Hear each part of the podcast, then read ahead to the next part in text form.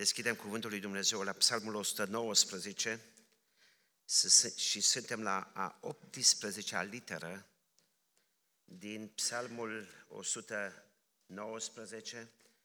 Vom citi începând cu versetul 137 până la versetul 144. Psalmul 119, versetul 137.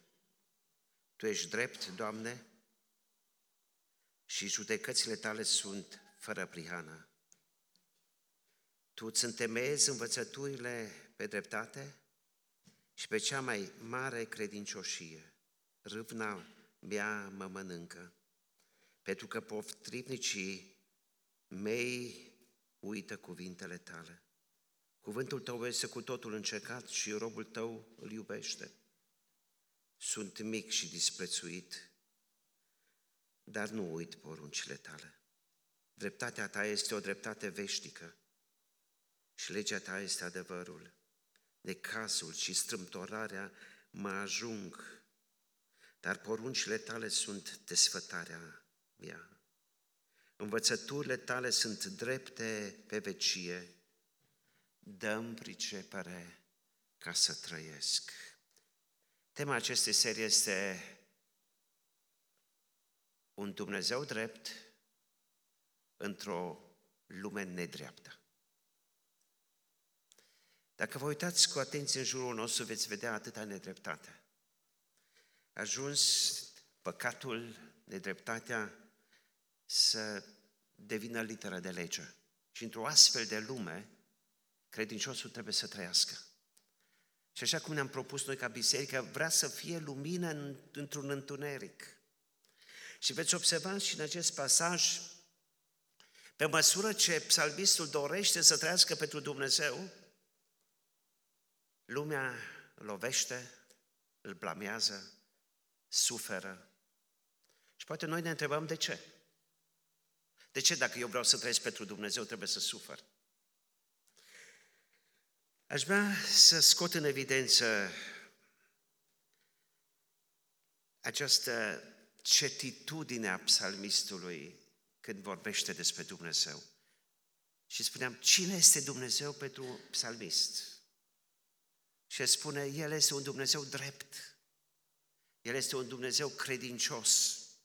El este un Dumnezeu care nu este părtinitor. Și această realitate, această realitate în viața psalmistului dă o mare putere ca să rămână constant pe cale. Noi ne întrebăm acum, cum este un Dumnezeu drept când apare atâta suferință? El spune, psalmistul, sunt potrivnici în jurul meu potrivnicii mei uită cuvintele tale. Sunt oameni care îl uită pe Dumnezeu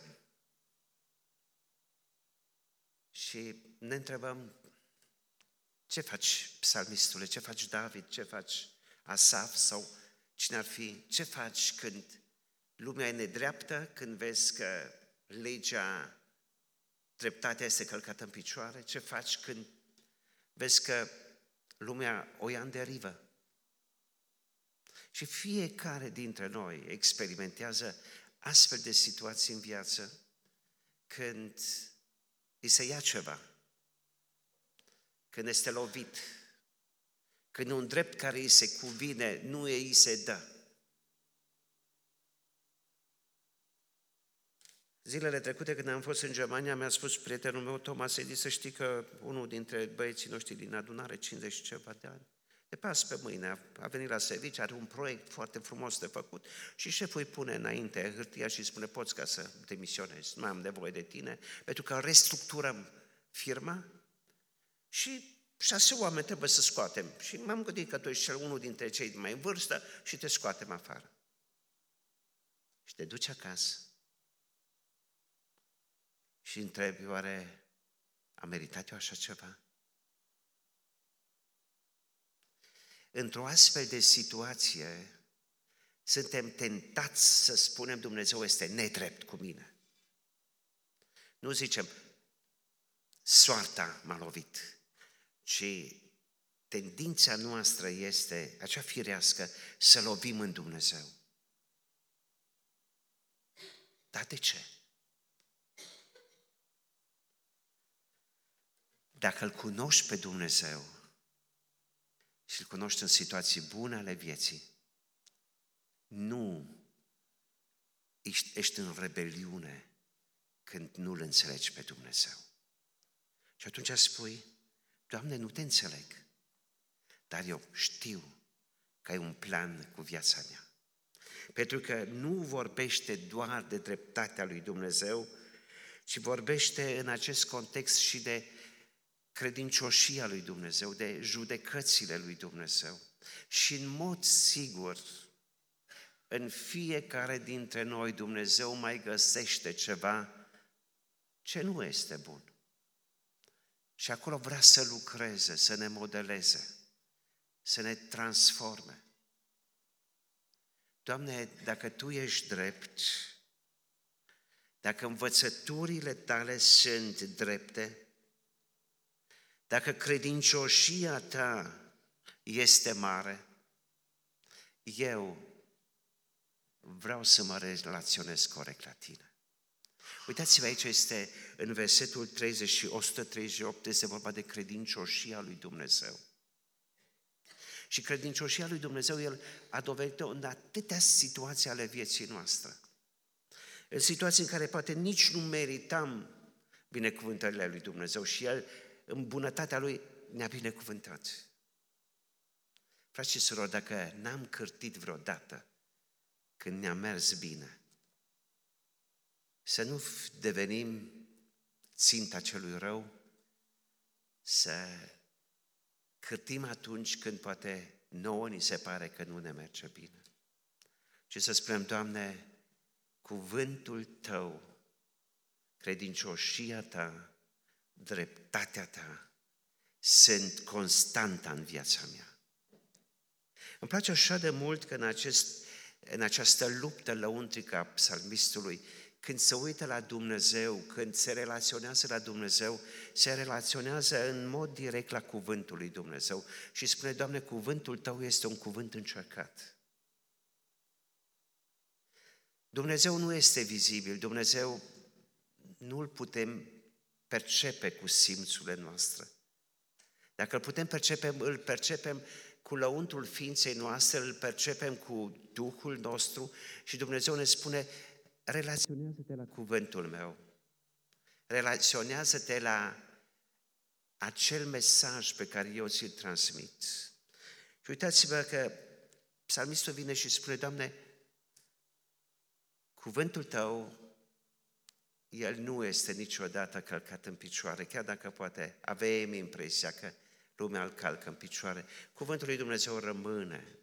El este dreptate, El este adevăr. Și acest cuvânt îi dă puterea lui David sau psalmistului să nu se clatine pe cale.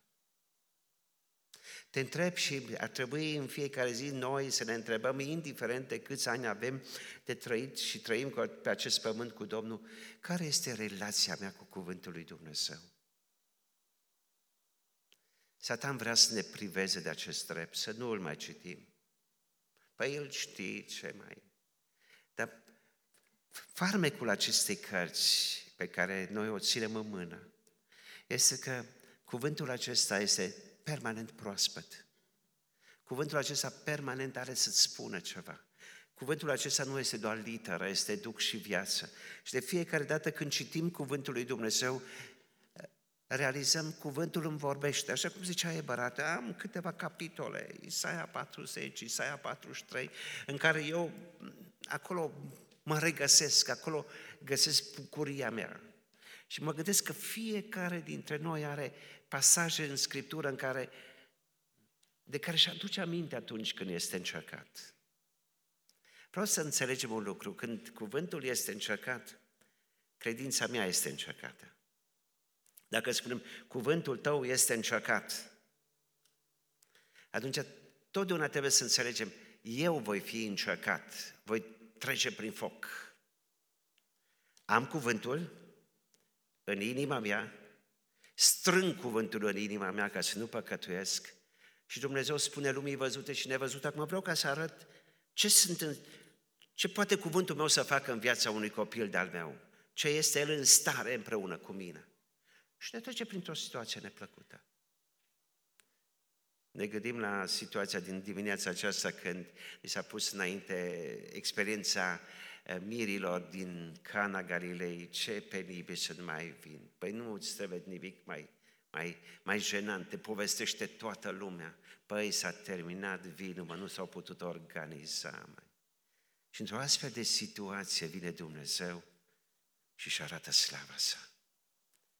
Pentru că Dumnezeu mi-a spus, sunt cu tine. Și pentru mine și pentru tine este foarte important din miile de promisiuni ale Scripturii să luăm câteva ca și o ancoră pentru sufletul nostru. Să înțeleg, măi, Dumnezeu mi-a promis, până la capătul lumii, eu sunt cu tine. Punct. Și pe acest adevăr eu construiesc. Sau îmi spune, niciun fir de păr nu cade din capul tău fără știința mea. Și eu să conștientizez, acesta este Dumnezeu în care eu mă încred. Și dacă în felul acesta îl cunoști pe Dumnezeu, vei fi încercat, dar nu te vei clătina. Ce vrea Dumnezeu să realizeze în situațiile neplăcute din viața mea? Uitați-vă ce spune psalmistul și am stat și am cugetat la această afirmație a lui când el spune, sunt mic, sunt mic și disprețuit. Știți la cine m-am gândit? Cine a fost miercuri la lecția când am început din Marcu, își aduce aminte de Ioan Botezătorul. Știți ce a zis Ioan când a văzut pe Domnul Isus? Eu vreau să mă fac tot mai mic. În schimb, pe El vreau să-L fac tot mai mare. Această atitudine de smerenie este ceea ce vrea Dumnezeu să realizeze în viața mea. Sunt mic și disprețuit. Putea psalmistul să și spună, și cu totul altceva. Eu sunt mare, eu sunt puternic, Dumnezeu nu se poate dispersa de mine, dacă eu lipsesc din lucrare, lucrarea nu va mai funcționa, putea să zică și așa. Și poate într-un fel era parte din viață. Dar spune, eu sunt mic și vreau să mă fac mai mic. Nu este natura noastră umană să devenim tot mai mici. Dar este lucrarea Duhului Sfânt în viața ta și în viața mea. Când eu sau când tu, când noi ne smerim, nu când ne smerește Dumnezeu, când noi ne smerim, știi ce face Dumnezeu? Ne mărește, ne înalță. În Matei, capitolul 11, versetul 11, Domnul Iisus vorbește despre Ioan Botezătorul și spune, El este cel mai mare din, născut dintre femei. El spune, eu sunt mic și vreau să fiu mai mic, dar El Dumnezeu, Iisus Hristos spune, El este mare. Este cel mai mare dintre, născut dintre femei. Și eu stau să mă gândesc mai mare decât Moise, mai mare decât Isaia, mai mare decât prorocii din Vechiul Testament, dar este afirmația Domnului Isus și o lăsăm așa în picioare, cum o zice El. El este mare, pentru că a învățat să fie mic. Faci o lucrare. Te pune Dumnezeu într-o lucrare. De câte ori n-a trebuit Dumnezeu să ne smerească, să mă smerească pe mine și poate pe tine, să mă arate că fără El nu pot face nimic. Nici mâna, nici mâna la gură nu pot duce fără El. Eu am impresia că, da, mi se cuvine, că pot, că sunt puternic. Nu, nu, am învățat lecția, că nu pot să duc mâna la gură, să beau un par de apă, nu sunt în stare să mă încalț sau să mă îmbrac singur. Sunt conștient de treaba aceasta. Și atunci când accept lucrarea lui Dumnezeu în viața mea sau când spun, Doamne, vreau să fiu mai mic, că pe măsură ce eu mă fac mic, te pot face pe tine mare. E ceea ce vrea Dumnezeu în viața mea și în viața ta. Și uitați-vă, tot la Ioan rămân, a venit și situații de criză în viața lui. Zicea Domnul Iisus la un moment dat contemporanilor săi, la cine ați venit? Ați mers în pustie să vă uitați la cine? La un om îmbrăcat în, în, în, într-o manta? La cine? La cine ați mers? La o trestie clătinată în vânt? Și poate vă aduceți aminte de circumstanța când a ajuns Ioan să se clatine, el care l-a descoperit pe Mesia, el care l-a arătat pe Iisus când a venit porumbelul la, când a ieșit Domnul Iisus din apă, el, nu mult timp după aceea, când era în pușcărie și a trimis ucenicii și a întrebat, mergeți și întrebați dacă El este sau trebuie să-L așteptăm pe altul. Vin situații în viața noastră, frați și surori, când ne vom clătina. Și atunci când ne clătinăm, Domnul Iisus ne arată remediul. Și remediul era simplu pentru cei care au venit din partea lui Ioan. Mergeți și spuneți lui Ioan, ceea ce vedeți. Ori îi văd, oameni demonizați sunt eliberați de duhuri necurate, cei șchiopi și, și ciungi, uitați-vă că pot iară să meargă, uitați-vă la ei, leproșii sunt curățiți, mergeți și spuneți acest lucru lui Ioan.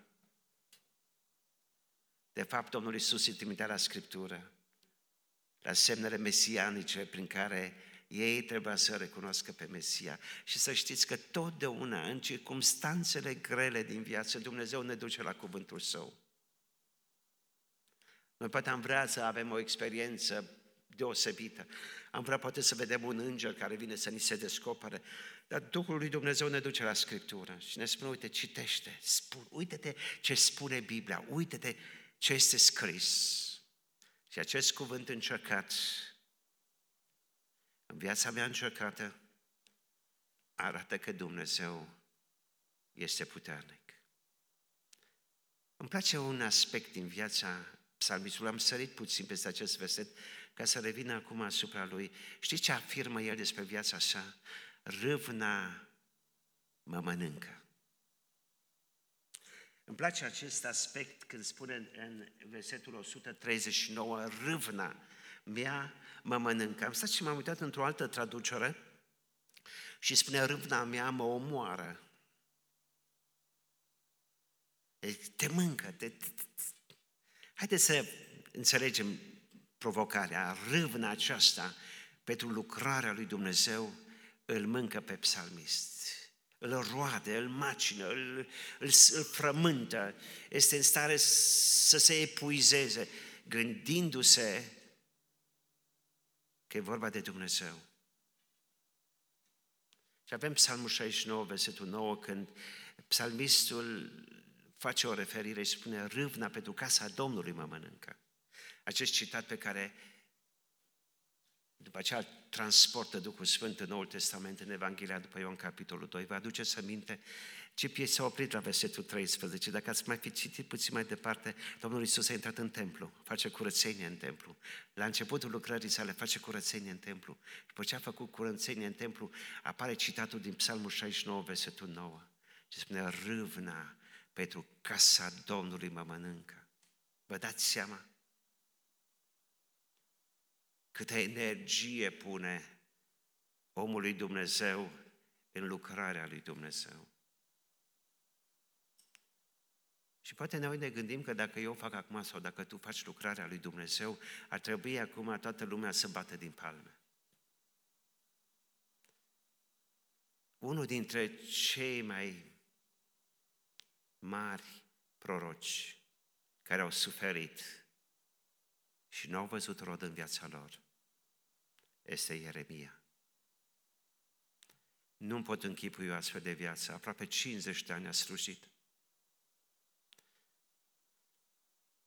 Le spune oamenilor, vin babilonienii, Dumnezeu trebuie să ne judece pentru că suntem păcătoși. Și ei vin și spun conspirație, complot, dar nu se poate.